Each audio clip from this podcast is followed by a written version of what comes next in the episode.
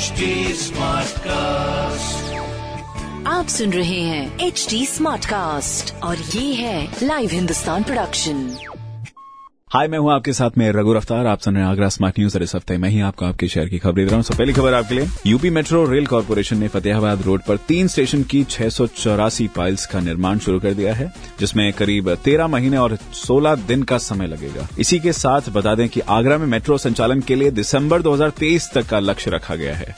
दूसरी खबर, आगरा में स्वास्थ्य विभाग द्वारा निर्धारित किए गए वैक्सीनेशन सेंटर्स पर डेली लोगों की भीड़ देखने को मिल रही है। लोगों में वैक्सीनेशन को लेकर उत्साह भरकर अभी देखा जा रहा है।